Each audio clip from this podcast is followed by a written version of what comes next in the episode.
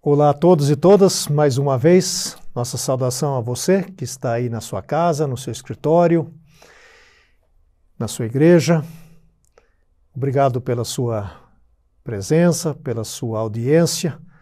Nós estamos fazendo nesta oportunidade o programa de número 11. Nosso programa tem por título Curiosidades Bíblicas e Histórias do Cristianismo. É um programa produzido pela Faculdade Teológica Sul-Americana. E nós estamos, dentro do nosso programa, fazendo uma série História da Bíblia. Vimos no programa anterior a parte número 1. Um. Esta série terá seis partes. E hoje nós vamos ter a parte número 2, Formação e Cânon do Novo Testamento. Então você ainda tem tempo, copie o link aí, mande para alguém que talvez não saiba muita coisa, como é que surgiu o Novo Testamento? Como se deu a formação do Novo Testamento, dos livros do Novo Testamento? É sobre isso que nós vamos tratar nesta oportunidade, mais uma vez com o professor Vander de Lara Proença. Bem-vindo, Vander. Obrigado a você, sempre um prazer né, estar de volta aqui. E dando sequência agora nesta série que iniciamos no último programa, e vai ser muito interessante dar continuidade hoje ao que a gente já viu. E aí fica a sugestão para quem não assistiu o anterior, confira lá. E, e, falar da história da Bíblia, né? Porque a Bíblia tem uma historicidade. Ela também foi fruto de um longo processo histórico que né, às vezes a gente não consegue dimensionar hoje. Só para ter uma ideia, a Bíblia é considerado o livro mais lido em toda a história e mais traduzido também.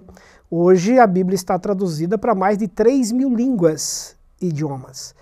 Uh, a Bíblia completa em 700 línguas, toda ela já.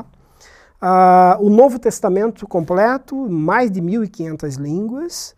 E nós temos daí fragmentos ou partes da Bíblia para mais também de, de mil línguas. Então, um total de 7 mil línguas ou idiomas que são falados comumente pelo mundo nós temos aí mais de 3 mil já com tradução da Bíblia. Então, estudar como esse livro se tornou, né, todo esse, né, ter, né, um livro que conseguiu ter toda essa dimensão de leitores, de alcance, é algo extremamente importante para o livro histórico. E algumas é, tribos, ainda sem a, a escrita, nós temos pessoas trabalhando ainda, não é, Wanda? Sim, na tradução. não se fala muito, fragmentos. mas nós temos gente trabalhando na tradução da Bíblia. Que é um grande desafio para fazer com que a mensagem chegue às diferentes culturas com a sua especificidade cultural, porque não é uma não é um trabalho fácil o trabalho não de é tradução, é porque tem um elemento cultural também. Nós né? temos história de, de, de, certas traduções com 30, 40 anos Sim.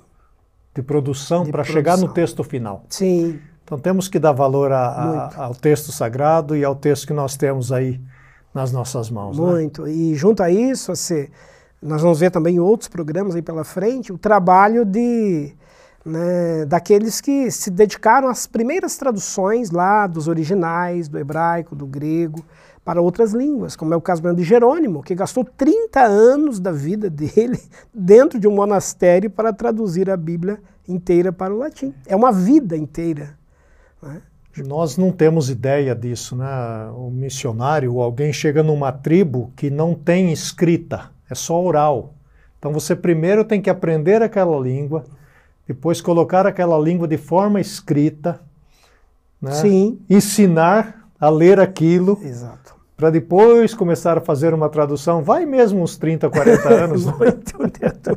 uma vida Wander, toda. no programa anterior, a gente é, foi muito enriquecido com as suas explicações. Nós vimos que os escritos foram destinados muitas vezes a um leitor ou a uma comunidade. Quando e por que os escritos começaram a circular em conjunto, né? Esse que a gente chama então esse corpo textual, né? Como que isso se deu? Ok, uma questão bem importante.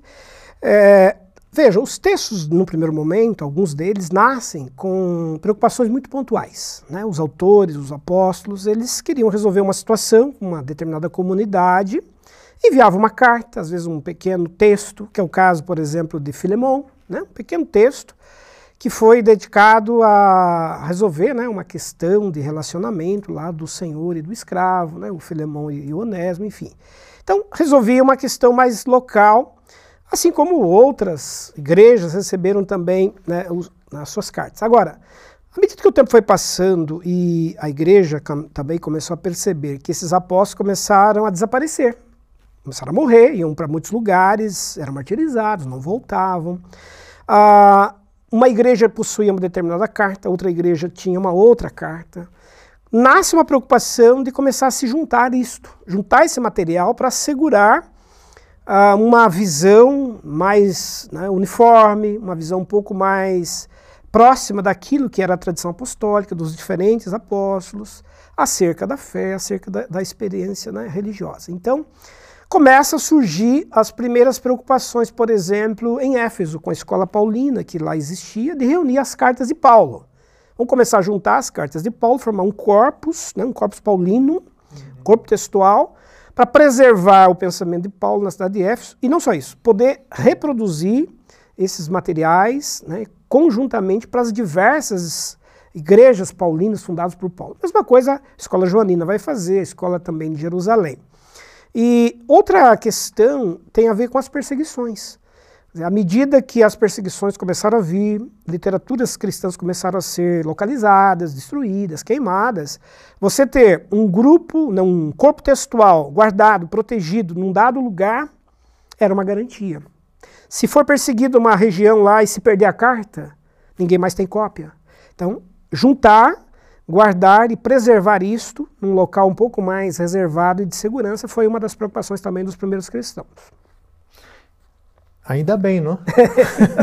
é a mesma coisa você hoje em dia, você tem os seus dados todos aí no computador, certamente você guarda cópias disso em outros lugares, porque a possibilidade de perder Exatamente. é muito grande. Não é diferente da época anterior, apenas que eles tinham um outro procedimento na, na tratativa de né, de guardar isso.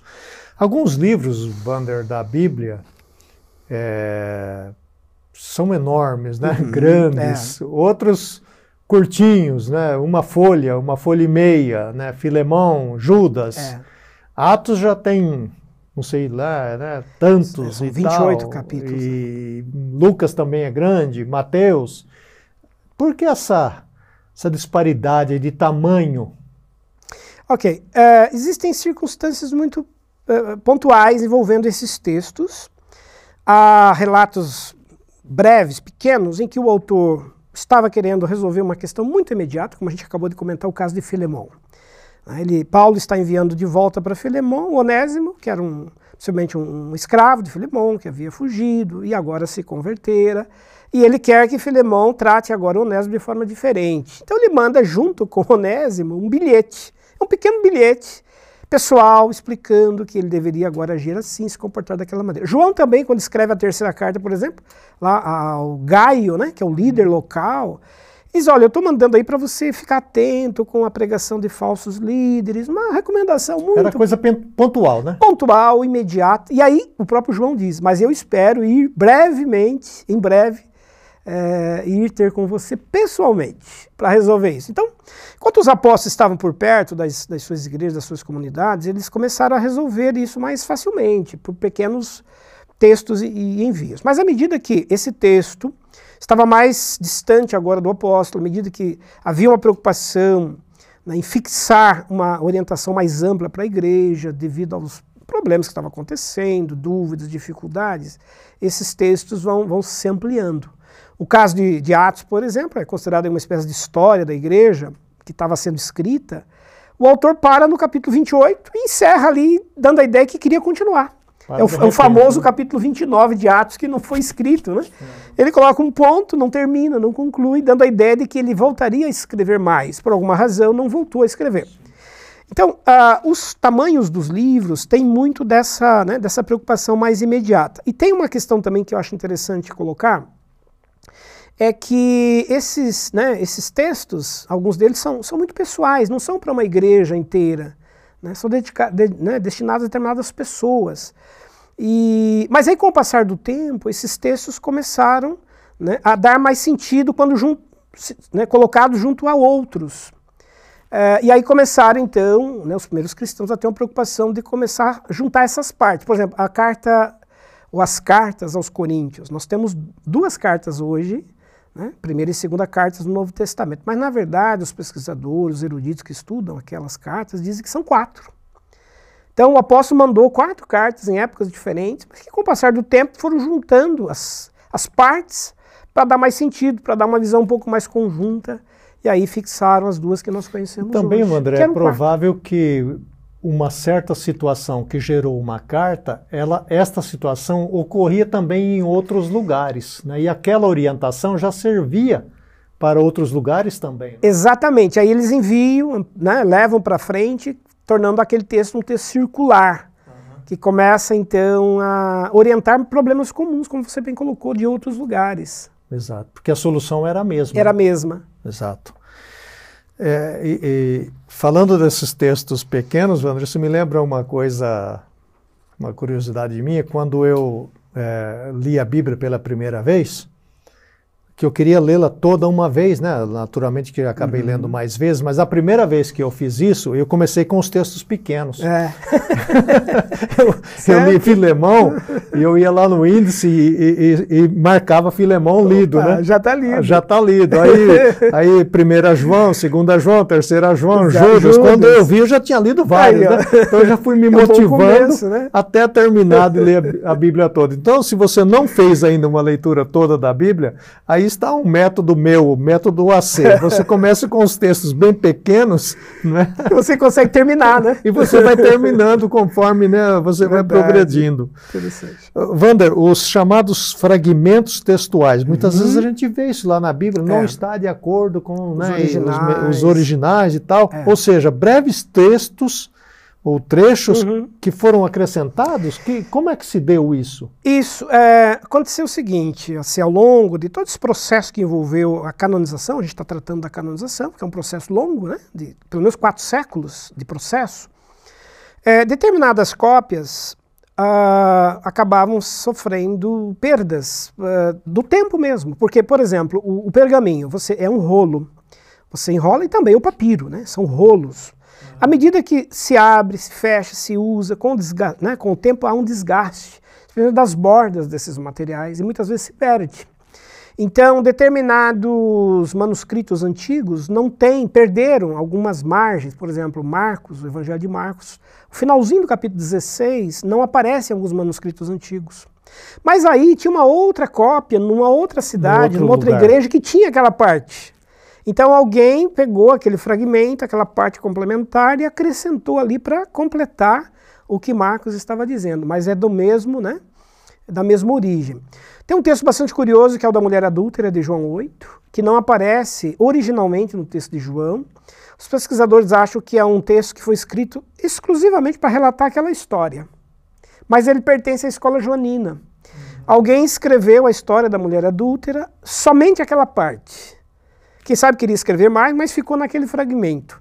Com o passar do tempo, a igreja achou por bem pegar aquele relato da mulher adúltera e incluir ali no texto de João, porque faz parte da escola, né, da escola joanina. Então nós vamos ter esses fragmentos textuais sendo utilizados para complementação à medida que os textos serão compilados, serão copiados.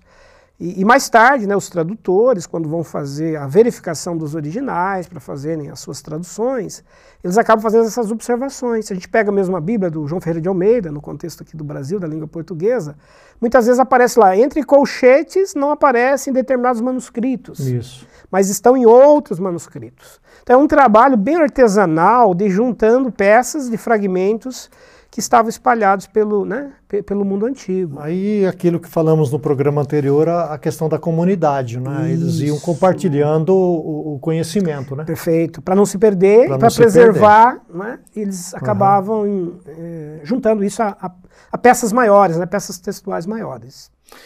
É, Vander, quando a gente lê o Novo Testamento, eu espero que as turmas estejam lendo, né? quando lemos o Novo Testamento, observamos, por exemplo, cânticos, hinos, orações. Né? É, é, é, um outro tipo de linguagem, é um gênero. Uhum. O que, que, que, você pode dizer sobre isso? Paulo né, fala pois é. sobre. É. Né, cita, inclusive, coisas, um cita, né? Uhum. As doxologias. É, né? doxologias, orações. Sim, uh, nós temos os chamados gêneros textuais no Novo Testamento, que são formas próprias de textos que vão se juntando, né, formando ali um grande tecido, um grande mosaico. Por exemplo, nos evangelhos nós temos parábolas, que é um gênero textual de contar histórias, né, típico ali da cultura judaica dos dias de Jesus, e que Jesus se utiliza de parábolas e insere ali. Jesus era o único a utilizar o Ele é bastante original, é considerado um método criado por Jesus. É contar mesmo? parábolas naquela maneira que ele, que ele conta. Uhum. Claro que na cultura mais popular em Israel, nos dias de Jesus, existiam contadores de histórias, não é? com mensagem, que tem uma mensagem de fundo. Você conta a história, mas ela tem uma mensagem contida. É, Jesus se utiliza, se apropria desse método, é uma estratégia pedagógica que ele, que ele emprega bastante, e se valendo muito, né, inclusive de, um cenário, de um universo rural, para camponeses, né, que, que ouvem essas histórias. Então a gente tem parábolas, a gente tem orações, tem cântico, o cântico de Maria, por exemplo. Paulo, quando vai escrever Filipenses, né, Filipenses 2, 5 a 11, é um hino, chamado hino cristológico, ou seja, os pesquisadores acham e entendem que aquilo ali já era uma letra de um cântico, que era cantado, celebrado nas comunidades, especialmente na, no momento da ceia. E que foi incorporado. E que o apóstolo, na hora de escrever, exatamente, na hora de escrever, ele se lembrou da mensagem, viu que aquele texto, aquele cântico tinha uma relação com o que ele estava escrevendo, e ele então transcreve na carta a letra daquele cântico para explicar o que ele estava querendo esse, mostrar. Esse de Paulo de Filipenses, é, segundo autores, é o primeiro hino, né? É um primeiro hino, é um texto assim, riquíssimo, porque ele é muito teológico, ele é cristológico, ele dá a dimensão né, da, da encarnação de Jesus, da sua, da sua ele missão. É quase que um resumo do, do cristianismo. É né? uma declaração de fé. A igreja cantava e celebrava o que ela acreditava. E usado muito na hora da ceia, da ceia cristã, porque falava da morte, da encarnação dele e da ressurreição e do seu governo, do seu senhorio. Então, é, eu acho que esse é um outro dado muito interessante. Os cânticos, eles eram carregados de fundamentação, fundamentação teológica, bíblica, teológica, né? bíblica, né? um cuidado no que se cantava. E a igreja primitiva vai ter muito cuidado no que ela cantava. Acho que isso vale para a gente pensar um pouco hoje, né? Uhum. O que, que nós cantamos, o que, que nós celebramos nas nossas letras, nas reuniões, porque ah, havia uma preocupação dos primeiros cristãos em cantar o que tinha fundamentação né, teológica, cristológica, centrado na pessoa né, e no ensino é. de Cristo. Você falou uma coisa interessante. Né? Hoje nós precisamos ter um cuidado com as letras. Nossas letras não refletem muitas vezes, aliás, nossas letras muitas vezes contradizem a Bíblia. Eu quero que você saiba disso.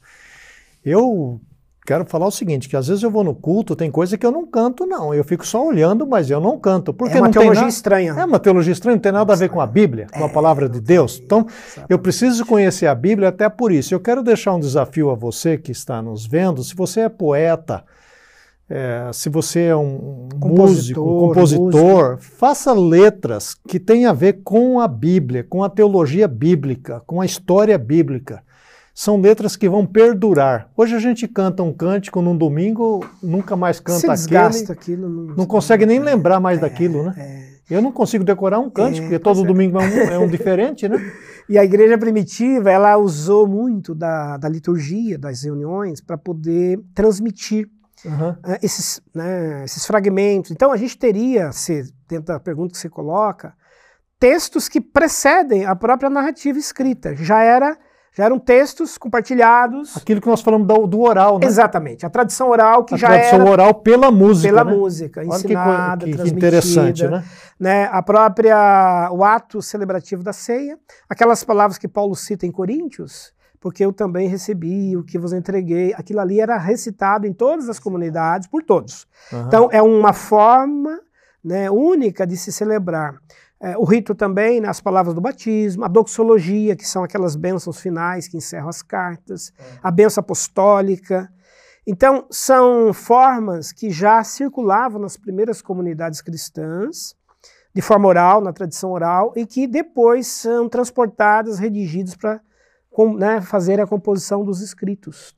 Bastante desafiador isso para nós hoje. Interessante. Hein? Uh, Wander, alguns livros do Novo Testamento tem um destinatário específico. Nós já falamos um pouco sobre isso, né? Aparece então nome de cidades, de pessoas e outros não, não é? Então, é, é, isso não significa que um é mais ou menos do que o outro, não é? Ou tem mais ou menos importância, não é isso? Exatamente. Nós temos, assim, em linhas gerais, duas categorias de textos né, do Novo Testamento em termos de destinatários, né, que é a questão que, que a gente traz aqui. Uh, existem textos que são claramente né, dirigidos a um grupo ou a uma pessoa. Né? Lucas, já citamos aqui, escreve e diz: Olha, estou escrevendo para você, Teófilo, que encomendou aquele texto e que depois acabou sendo compartilhado né, para outras comunidades, em outras regiões, especialmente da Grécia, né, onde Teófilo atuava, segundo né, pesquisa sobre a vida dele. E então tem um destinatário. Paulo, quando escreve a Filemão, já citamos. É, quando ele escreve aos Romanos, ele menciona né, que está mandando para a cidade de Roma. É, mas há outros textos que não têm um destinatário específico. E aí se, se tornam textos chamados universais, que valem para todas as ou para muitas comunidades diferentes. É, Pedro, quando escreve as cartas, já de Roma, falando das perseguições que a igreja estava sofrendo, ele diz: Olha, estou mandando aqueles que são estão espalhados, né? Uh, estão na dispensação. É, mas aí você tem uma igreja muito geral, essas cartas circulam. É interessante observar, por exemplo, Efésios, os pesquisadores dão esse exemplo. Como havia uma escola paulina em Éfeso, é muito provável que a carta aos Efésios seja um, uma compilação, um compêndio, que valeu para várias outras comunidades. Uhum. Ficou com o nome de Efésios porque foi ali que o texto foi finalizado, guardado e preservado. Mas não era necessariamente para os Efésios só. Né? São as cartas circulares que tinham uma função de transmitir o conhecimento, o ensinamento para igrejas muito diversas que estavam começando a se espalhar por tantos lugares do mundo antigo. Wander, nesse sentido, é, hoje um pregador, uma pregadora, um estudioso da Bíblia, não precisa ser pregador, né? uhum. né? Todos nós temos que estudar a Bíblia. Então, a gente tem que se transportar para aquela época e estudar aquela carta naquele contexto, é isso? Isso é muito interessante. Assim, ah, quando os nomes vão aparecer nos escritos, né, eles estão chamando a atenção para algumas questões também locais. Uhum. Por exemplo, Coríntios. Né, as cartas aos Coríntios são cartas. É, tem uma questão cultural, histórica, subjacente ali, muito importante para o leitor. Ah, e aí o conhecimento da história, o conhecimento do contexto, e aqui na faculdade, nos cursos que, que nós né, trabalhamos e ministramos em teologia, tem essa função, esse papel. Fazer a chamada exegese de um texto, análise de um texto bíblico, requer um cuidado com o seu contexto. Aquele texto está falando, num primeiro momento, àquela comunidade. Ao leitor original, né? Original, aquela realidade. Corinto, por exemplo, é uma cidade complexa, isso, cultural, de costumes, tradições. Vai se falar, por exemplo, da mulher em Corinto. Tem toda um, uma questão cultural envolvendo a mulher, o culto a Afrodite, né, os costumes que envolviam a mulher naquela cidade. Aí Paulo, quando manda a carta, ele está tentando resolver uma série de problemas e dificuldades que estavam surgindo em decorrência desse contexto. Se alguém pega esse texto lá hoje, né, de lá, e traz hoje para cá, isoladamente, sem essa noção do que era o contexto imediato, corre o risco de aplicar isso de forma né, arbitrária, descontextualizada, errônea, né? anacrônica, fora de tempo, e querer impor determinadas práticas sobre uma realidade que hoje não, não é, né, não faz sentido com aquilo que eu posso querer é, ensinar é. e dizer. Isso, isso é muito importante, Wander, e, e, a gente não se cansa de repetir isso aqui na escola. Né? O cuidado com a interpretação, né? a exegese, você falou, a hermenêutica do texto. É, e nós temos hoje tantos recursos. Né?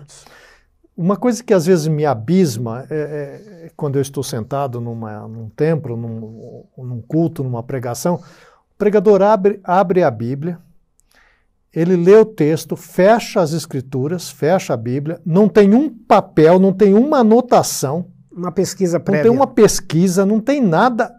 Vai falar 40, 50 minutos. É, eu diria assim, é um milagre. Está na categoria de milagre isso aí, viu? Se você não crê, pode crer, porque não é possível isso, né? Não é possível. Então eu sou muito observador disso, Wander. É, o pregador demais. subiu ao púlpito ali, tem coisa escrita, tem uma pesquisa, tem.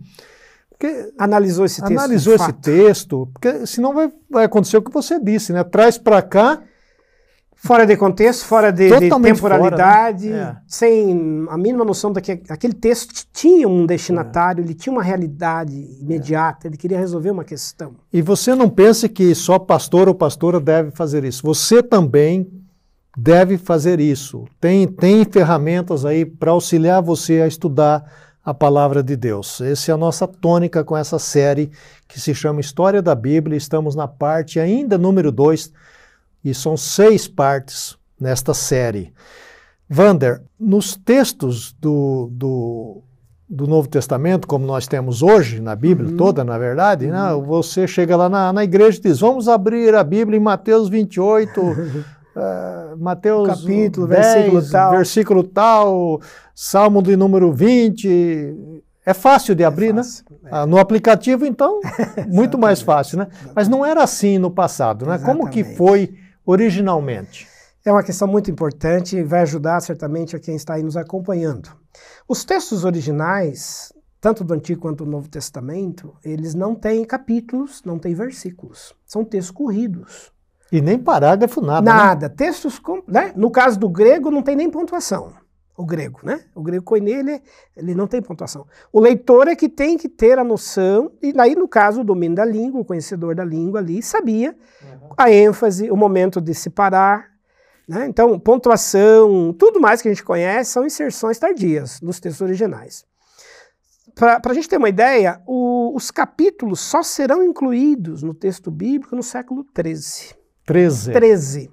Se passaram 13 séculos, mais precisamente o ano de 1227, 1227, na Idade Média, um biblista conhecido, um grande estudioso das Escrituras, professor da Universidade de Paris, que é uma universidade que estava renascendo na Europa naquele momento, estudioso das línguas originais, chamado Stefan Langton. Ele é um pesquisador que pegou o texto de Jerônimo, que é a Vulgata, tradução para o latim da Bíblia completa, e resolveu fazer uma nova né, publicação daquele texto, é, inserindo capítulos para facilitar. É, 1189 ah, capítulos. A gente agradece muito a ele. Né? muito. Sem dúvida. Ele não tem ideia da, né, do serviço que estava prestando aí para a humanidade, né? Ele, ele elabora 1189 capítulos, incluindo o Antigo e Novo Testamentos, e 260 capítulos no Novo Testamento, mais de 900 no Antigo.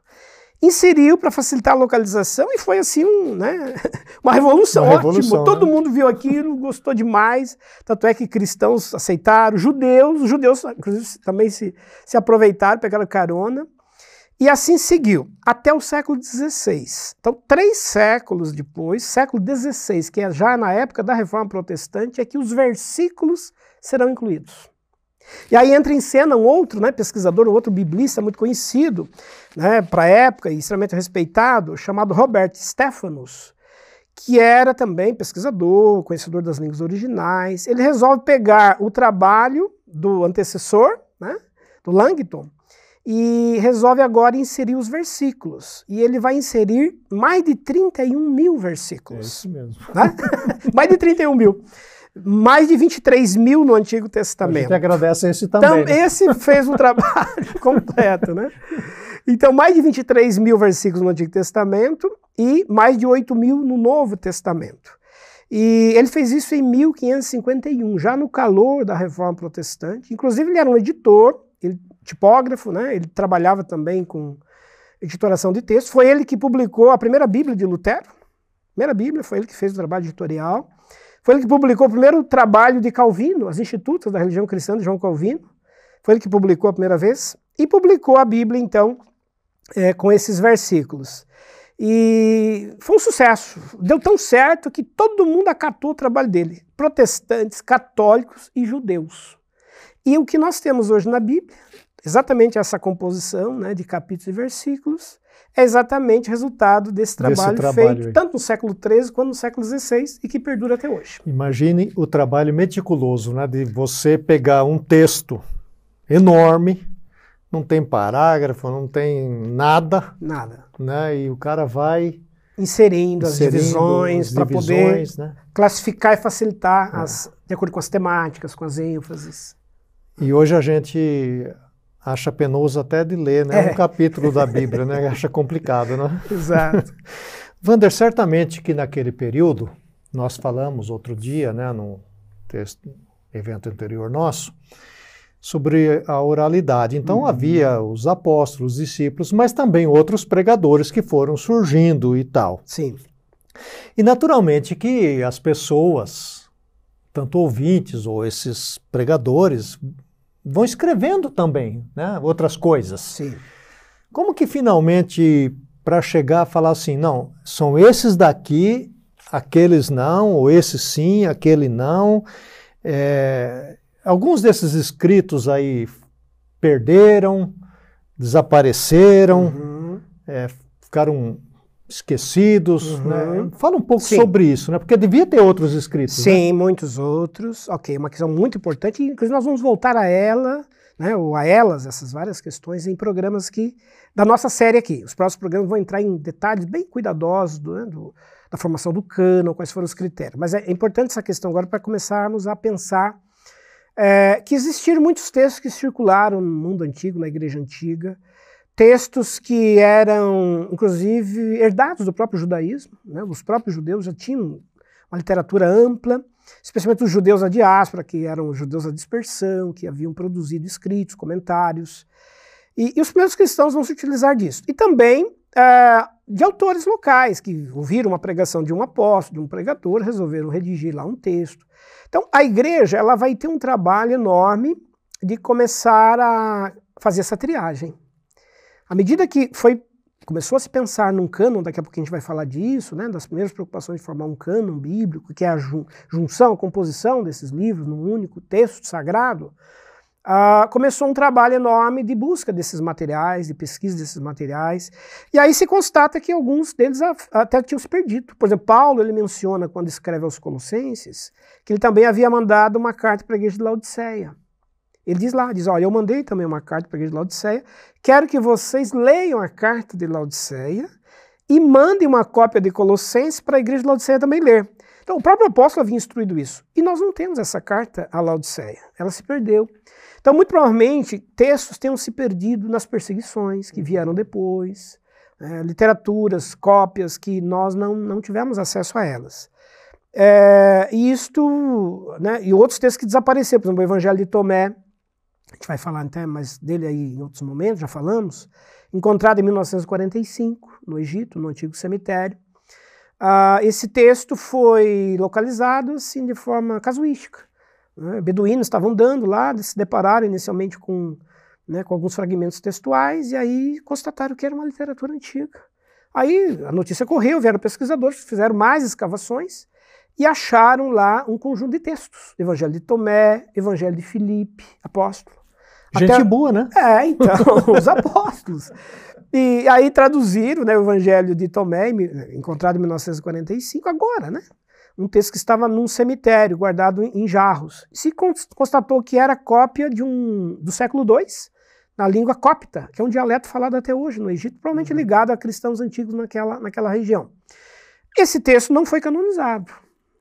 É, claro que hoje a gente entraria num debate. Por que, que não foi canonizado? Né? Porque a igreja à época chegou a avaliá-lo e considerá-lo que ele não estaria em condição de compor o cânon. A gente vai tratar disso mais adiante em outros programas sobre os critérios do cânon. Ou então porque não foi a tempo encontrado, ou desapareceu. É, essa é uma pergunta que eu ia fazer para você. Isso. Quando fecha o cânon, é, aí descobre-se esses livros, ou alguns outros livros. Isso. E aí como que fica essa história? Ah, achei um livro bacana aqui. não, agora não dá mais, né? Já está encerrado. Já encerrou. Já, já finalizou né, o processo. Pois é, a igreja, a gente vai falar né, mais adiante no outro programa sobre a finalização, a data final do cano né, do, do Ocidente, que é 397, ano 397, finalzinho já do século IV, que a igreja achou por bem encerrar a discussão, uh, pelo menos em termos oficiais. Mas a, a discussão não parou por ali. Né? Existiram igrejas que tinham outros textos que não foram canonizados, e que continuava circulando. Continuava sendo lido, né? Continuava sendo lido. É porque não tinha nada errado. Não em, tinha, era um texto que instruía, texto que, que ensinava, né? texto de, de, boa conduta, de moral, de vida, não é?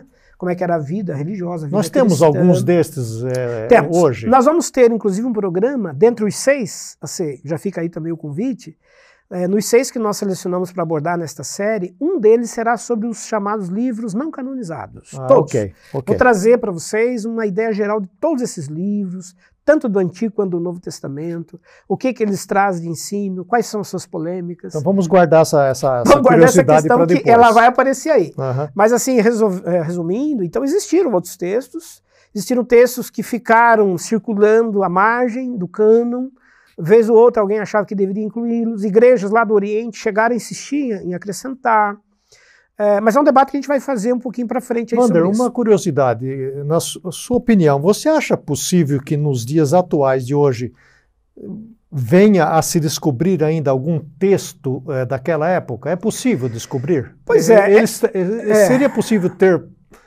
esses textos estarem preservados do decorrer de tanto tempo? Pois é, é uma coisa que parecia ser inimaginável, mas olha, em 1945 houve o achado do, do Evangelho de Tomé, em 1947, dois anos depois, os achados dos manuscritos do Mar Morto, os documentos de Qumran, que nós já também discutimos, apresentamos em programas Um anteriores. jovem, né? Que, que... É, encontrou lá os jarros lá na- nas cavernas de Qumran, e aí foram investigar, os arqueólogos foram para lá, acharam centenas de jarros de barro, dentro deles uma coleção completa, completa do Antigo Testamento. Cópias, né? E, e uma comunidade que vem do ano 150 a.C. Ou seja, nos dias de Jesus, essa comunidade já, tinha, já estava produzindo esses textos. Então é possível ter ainda, né? Intactos, perfeitos os textos, inclusive traduzidos, estão hoje no Museu de Jerusalém para visitação pública, quem quiser né, conhecer, que revelam a vida desses, eh, dessa- desses judeus apocalípticos que formaram uma comunidade ali pré-messiânica.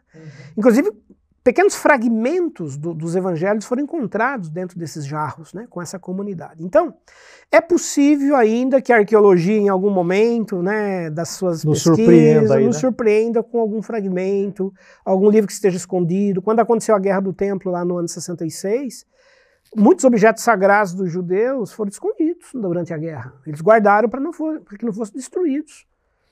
Por em algum isso- momento, quem sabe esses, esses materiais ainda possam ser Mostra ainda a importância da, Sim, arqueologia, da arqueologia. clássica, né? Essa de, da pesquisa mesmo, né? material, a- busca material lá de na busca, né? é, escavações. Escavações. E isso aí já, num certo sentido, antecede um pouco a pergunta que eu ia fazer para você é, sobre os textos originais, né? Uhum. Ah, mas o Paulo escreveu a carta aos Romanos, mas cadê essa carta, né? Então, onde foi para isso? Nós, nós não temos, assim, do original mesmo, nós não temos nada, né? Não temos. ah, os documentos mais antigos que temos hoje, os manuscritos mais antigos, datam do final do século II, começo do século III. Né? Mais, mais precisamente a partir do ano 200, existem achados já né, de manuscritos que estão guardados hoje na Europa, em museus, em bibliotecas na Europa, principalmente em Inglaterra, onde estão alguns desses manuscritos. E também no, no Vaticano, né, na Biblioteca do Vaticano, estão preservados esses manuscritos, que são é, cópias, portanto, do século II. Agora, são cópias, algumas delas, muito próximas ainda dos autores. Por exemplo, o Evangelho de João, que foi achado no final do, do século XIX por arqueólogos, uma cópia, data do século II. É, ou seja, João morre no ano 100. Então, muito provavelmente, a cópia foi feita logo depois da redação do, né, do, do Evangelho. E o que é muito interessante, esses achados vêm comprovar que o- as traduções que temos, né, os, os textos bíblicos que estão hoje disponíveis, eles são muito próximos desses originais, né, o que é assim riquíssimo. Também foi achado um manuscrito muito interessante é, de Lucas que traz um prólogo explicando um pouco da vida de Lucas. Circulava esse manuscrito na igreja antiga. Então ali Lucas conta que ele havia, ele era médico, menciona-se, né? O texto apresenta Lucas na verdade. O autor do Evangelho é um médico que nasceu na Síria, né, em Antioquia, na Síria, é, que acompanhou Paulo durante toda a sua vida até o seu martírio. Né, e que Lucas depois vai para a região é, de Acaia, na Grécia, e, e, lá ele vai então produzir né, o, seu, o seu evangelho, quando os outros evangelhos já tinham sido escritos. Há essa apresentação. E aí termina dizendo que ele morreu na região de Hierápolis, que é a região da Turquia, com 84 anos é, de vida, e morreu na velhice. E diz lá que ele era solteiro, não teve, nunca teve esposa nem filhos. Olha só. Se dedicando exclusivamente à pregação, como aconteceu com Paulo. Então, esses manuscritos, quando encontrados, eles trazem detalhes da vida de, desses personagens que comprovam muita coisa que a pesquisa já vinha buscando. Né? E não esquecer e é também, né, Wander, que há também o elemento do sobrenatural em tudo isso, né? Que o pois é. Deus é. que inspira pois também é, é o preserva, Deus que né? preserva cuida para preservar. cuida para preservar. Porque não pela lógica não faria sentido é. Deus ter inspirado é. e depois deixar de se perder, deixar de se perder e não ter tido esse cuidado da preservação. Né? Então a gente precisa lembrar isso. Se o Espírito inspirou, Deus também tem o cuidado de preservar as suas escrituras. E, isso que você diz assim há pouco, que é muito importante, as contribuições do conhecimento, da ciência, da pesquisa, da arqueologia. Né? Essa providência divina se dá também a partir das investigações né, de pesquisadores que gastam a vida tentando achar esses fragmentos, traduzi-los, disponibilizá-los. Então, a, a, o resultado que a gente tem hoje dos textos traduzidos é, é resultado de um longo processo histórico da, da, que custou a vida de muita gente. Pessoas que se dedicavam a isso. Por Exatamente. isso que eu, eu, né, eu, não gosto muito daquela ideia que, é pre, que a gente vê as, muitas vezes na igreja, ah, mas aquele, aquele autor é só teórico, não sabe nada de prática. Gente, isso é de uma ignorância fenomenal, não é? Nós precisamos. Nós precisamos do cientista, do, do, do, do, acadêmico que, que pesquisa, que vai a fundo e traz para a gente esmiuçado. Enriquece. Enriquece, o, né? A, eu que não tenho, vamos dizer, aquela, aquela capacidade, ou não, não fui chamado para fazer aquilo, eu sou abençoado com aquele trabalho. Então, vamos parar com essa coisa, né? Uhum. É, Separar, é, uma, né? é uma, uma comunidade, como nós estamos é. falando, né? É. De gente que pesquisa, que fica atento, e a gente lê e traduz né, para nossos dias. Agora, Wander, você já falou várias vezes uhum. e usou essa expressão canon. Isso. C-A-N-O-N, canon. O que é isso? Muito importante. Legal. É, é uma palavra de origem grega, né, que na sua originalidade significa vara de medir. É uma vara, é um junco, ou a gente diria hoje um pedaço de madeira, vamos imaginar aí com um metro, né, para poder medir, usar como medida. E o termo foi trazido para identificar os escritos bíblicos é, no sentido de serem eles a medida da fé. A igreja precisa ter uma medida de fé. Em que ela acredita de fato? Até onde ela pode acreditar? E aí a ideia de, de cânon, né, para explicar os textos bíblicos, foi muito interessante. Porque a igreja disse: os textos canônicos representam a medida da fé que a igreja possui. Nada além desses textos. Nem menos nem mais. Nem mais. Por isso que Apocalipse, quando termina lá, diz, né? Cuidado para que ninguém acrescente e ninguém tire. É. O termo ali, a ideia ali é de medida. Ali está a medida certa. Nem aumentar, nem diminuir. Então a palavra cânon, ela né, originalmente significa vara de medir, ou medida da fé, no é caso uma palavra grega, né? Grega, de origem grega. Do grego koiné. É, então o povo sabia, né, sabia, que era isso, sabia. né? É a medida, é a, é a, nossa medida de fé. É isso aí. Os livros foram medidos, a gente vai falar de critérios do, da canonização, né, em programas para frente. Uh, cada livro que veio compor o Novo Testamento foi submetido a essa medida. Ele teve que atender a critérios de medida para poder ser canonizado. É, é, é interessante já agora, ainda que a gente vai ter outros programas, é, esse foi um processo, né? não foi um evento, né? Que todo mundo se reuniu numa sala e falou, é, são esses aqui. Vamos decidir né? agora aqui, né? É, vamos, vamos votar, né? Qual é, né? Um longo processo. Um longo processo. É, Para a gente ter uma noção, o primeiro livro é escrito no ano 50, que é, é Tessalonicense, uhum. né? e vai terminar o processo de canonização no Ocidente no ano 397. Então são mais de 300 anos, são quatro séculos de processo entre a primeira escritura, o primeiro registro e a finalização do cano com 27. Que coisa fascinante você pensar né, que quem começou não concluiu, quem estava no meio não viu quem estava na ponta, nem no fim, quem estava no fim não, não viu quem estava no começo, né? Todos ajudaram, contribuíram de alguma maneira. Nós vamos ver nos programas futuros aí assim, o trabalho que foi feito. Um é. trabalho meticuloso. A escola chamada Escola Lucana? Lucas ele criou uma espécie de escola de pesquisadores eles iam à busca dos livros nas comunidades, livros que estavam perdidos, foram checar a veracidade, se eram autênticos, ou se eram pseudepígrafos, alguém que escreveu usando o nome de um apóstolo, mas não era do apóstolo. A gente vai ver exemplos, né? Evangelho de Pedro, Apocalipse de Pedro, Apocalipse de Paulo. Existiram pelo menos quatro, cinco apocalipses que circulavam na igreja antiga e que a igreja teve que chegar um momento e dizer qual apocalipse, qual, afinal, qual que é, é o, né? o, autêntico, é. o apostólico. E aí chegaram na medida certa ao Apocalipse de João. Esse pessoal era como quase como se um, um, um investigador, né? Onde, onde, que estão as fontes e nós vamos buscar e colocar aqui para fazer isso. Tem que né? estar dentro da medida apostólica. Isso me lembra um pouco aquele filme lá, O Nome da Rosa, né? que, que eles têm lá uma equipe só de pesquisadores, Sim, né? para investigar os detalhes. Investigar os detalhes, né? É um, livro, é um filme interessante para você é, ver. E, e, e Wander, dentro desse aspecto, então, os livros que foram escolhidos, os que não foram, uhum. é, deu-se, pelo menos estamos falando do uhum. protestantismo, Sim. né? É, que isso fique bem claro é, né, para os nossos ouvintes. Não, não, estamos aqui diminuindo em nada, é. mas na visão protestante, é os livros apócrifos. Isso. O que, que é isso? Ok, é, é, o termo paralelo ao canônico.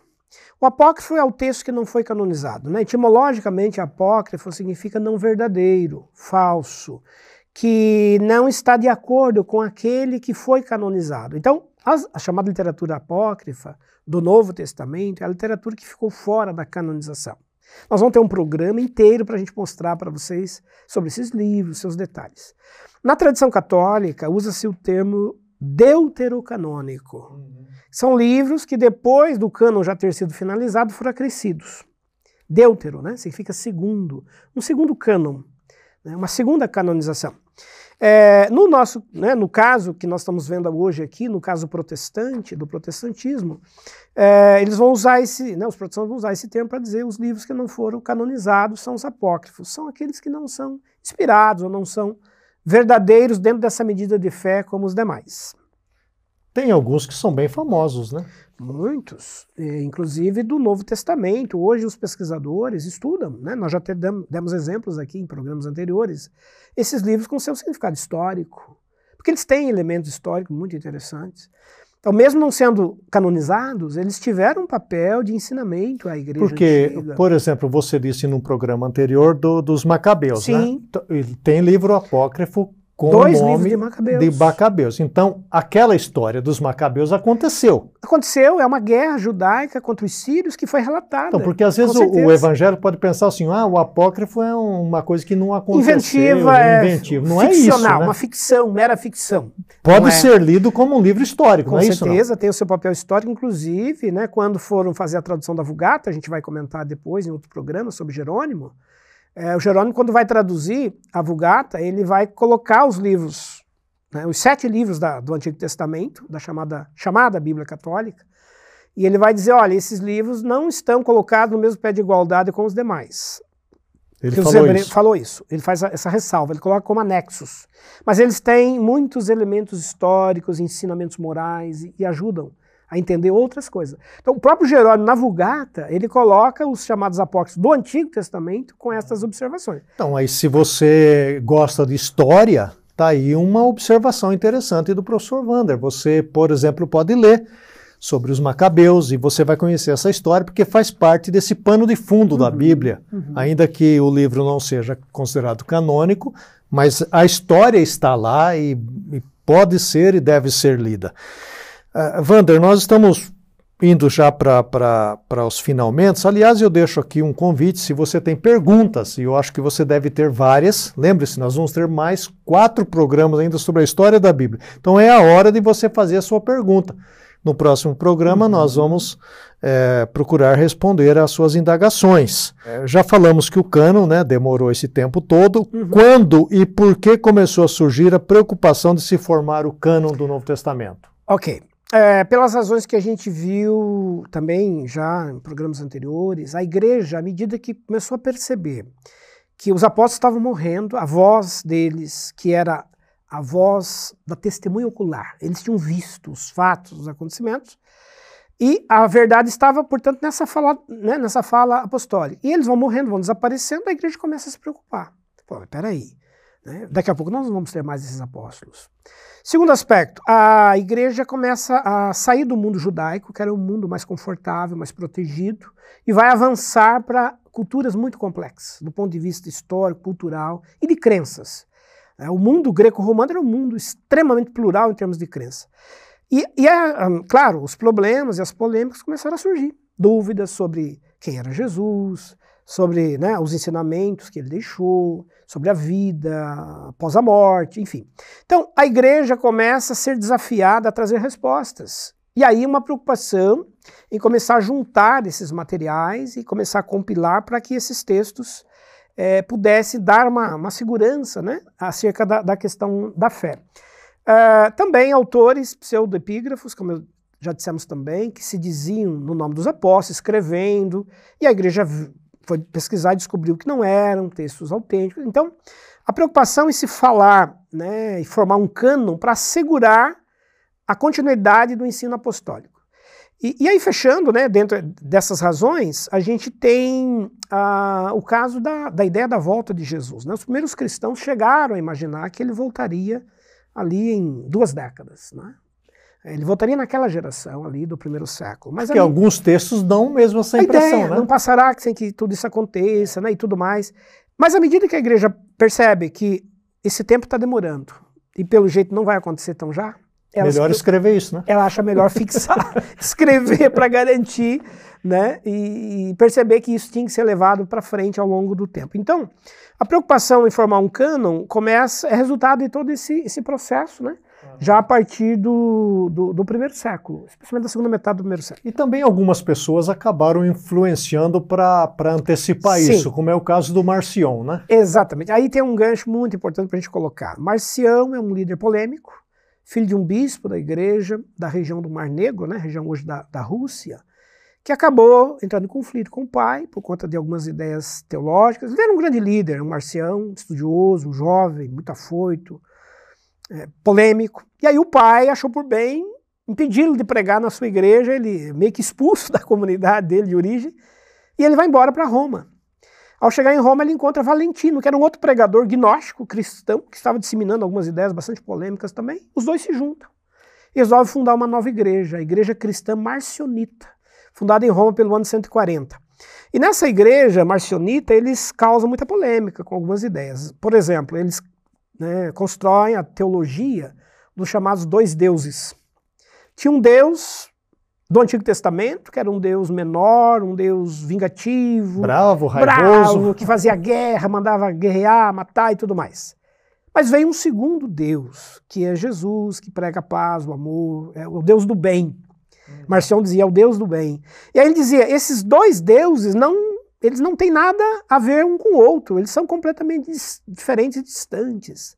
Então, Marcião ele separa Jesus da ideia do Pai, da ideia da Trindade, que a igreja estava começando a elaborar. Então, essa é uma questão polêmica. Tem outros, por exemplo, ele, ele chegou a ensinar o chamado batismo em favor dos mortos. Né? A ideia é que os vivos podem batizar em favor da família que já morreu, de entes queridos, que é uma prática que algumas religiões ainda contemporâneas fazem. Uhum. E por fim, e aí nos interessa mais diretamente, o Marcião criou o primeiro cano, primeiro cânon do Novo Testamento, formado por 11 livros. Dez cartas paulinas, menos as três pastorais, né? Uh, duas Timóteo e Tito. Tirou essas cartas, tirou Hebreus, deixou dez cartas paulinas e acrescentou o Evangelho de Lucas. Então, Marcião dizia que o cânon do Novo Testamento teria que ter 11 livros. Eram os livros que não tinham nada a ver com o judaísmo. Ele quis purificar a igreja da relação com o judaísmo, separar completamente do judaísmo. E aí causou uma polêmica, né? porque ele deixou de fora os outros evangelhos, deixou de fora as outras cartas. Resultado: a, digamos aí, a provocação de Marcião é, levou a igreja a buscar. Impulsiona, né? Exatamente, buscar os outros livros, os outros textos e começar a se preocupar em fazer o cânon. Então a gente costuma brincar e dizer que até os hereges, né, que o, o Marcião foi chamado de herege, acabam de alguma maneira participando, participando da história e provocando história, as né? respostas. Hoje o Marcion ia fazer sucesso, né? só uma, uma Bíblia pequenininha, só 11 livros, né? Ah, não tenho dúvida. não tenho dúvida que hoje, Polêmico, hoje ele não seria expulso da igreja, não. Viu? Hoje ele seria guindado aí a, um, uma grande liderança, viu? Porque né, você lê todos esses livros Exato. da Bíblia, né? Muito. Vander, uh, que coisa fantástica a história da Bíblia que nós estamos é, considerando aqui. História da Bíblia, programa de número 2, uma série de seis partes, e estamos na segunda delas. E eu queria deixar aqui um desafio a você. Estude. Estude teologia, estude a Bíblia. Você tem ferramentas. Se você quiser fazer um curso mais elaborado, é, a Faculdade Teológica Sul-Americana tem um bacharel em teologia em três anos, é, reconhecido pelo MEC, nós temos hoje aproximadamente 1.800 alunos espalhados pelo Brasil e pelo mundo. Temos a pós-graduação. Se você já tem uma faculdade, qualquer carreira, você pode estudar conosco. Você pode fazer o mestrado também aqui na FTSA. Então, nossa missão é esta: é de preparar pessoas, preparar, preparar vidas para servir o reino de Deus. Nós Gostamos e apreciamos toda tradição eclesiástica. Nosso objetivo não é falar de nenhuma igreja, nosso objetivo aqui é o reino de Deus, a glória de Deus. Então fica aí o convite para você. Vander, mais uma vez, obrigado. E já nos preparando aí para o, a parte número 3, que deve acontecer logo. Isso, ótimo. E né? Aguardamos a todos aí para acompanhar o próximo programa. Vamos continuar essa série, que é fantástico, né? Entender como é que tudo se formou historicamente. A gente entender que. Porque às vezes as pessoas imaginam ah, a Bíblia foi como que Moisés achando as tábuas da lei lá na montanha, né? Chegou lá e encontrou tudo pronto. E o Novo Testamento não foi exatamente assim, foi um longo processo. É, a inspiração divina, não é? a providência divina, se utiliza da instrumentalidade humana. Né? O, o Criador, o, aquele que revelou, não abriu mão da participação né, dos seres humanos nesse processo. É isso mesmo. Queria convidar você a dar um like aí neste programa, se você de fato likeou, né, se você gostou. Também uma coisa muito importante é colocar um, um, comentário ali no embaixo, não nessa parte aí onde você pode comentar agora, mas na parte que fica depois debaixo do programa é uma maneira de circular, né? Nós estamos falando aqui do, do, dos livros da Bíblia de circular, né? eles circulavam, uma maneira de circular este programa. Mande um link para o seu líder, para o pastor, a pastora da sua igreja. Enfim, vamos fazer um pouquinho de esforço aí para divulgar aí esses programas que têm enriquecido bastante as nossas vidas. Que Deus o abençoe, que Deus a abençoe e fiquem todos na paz de Jesus Cristo.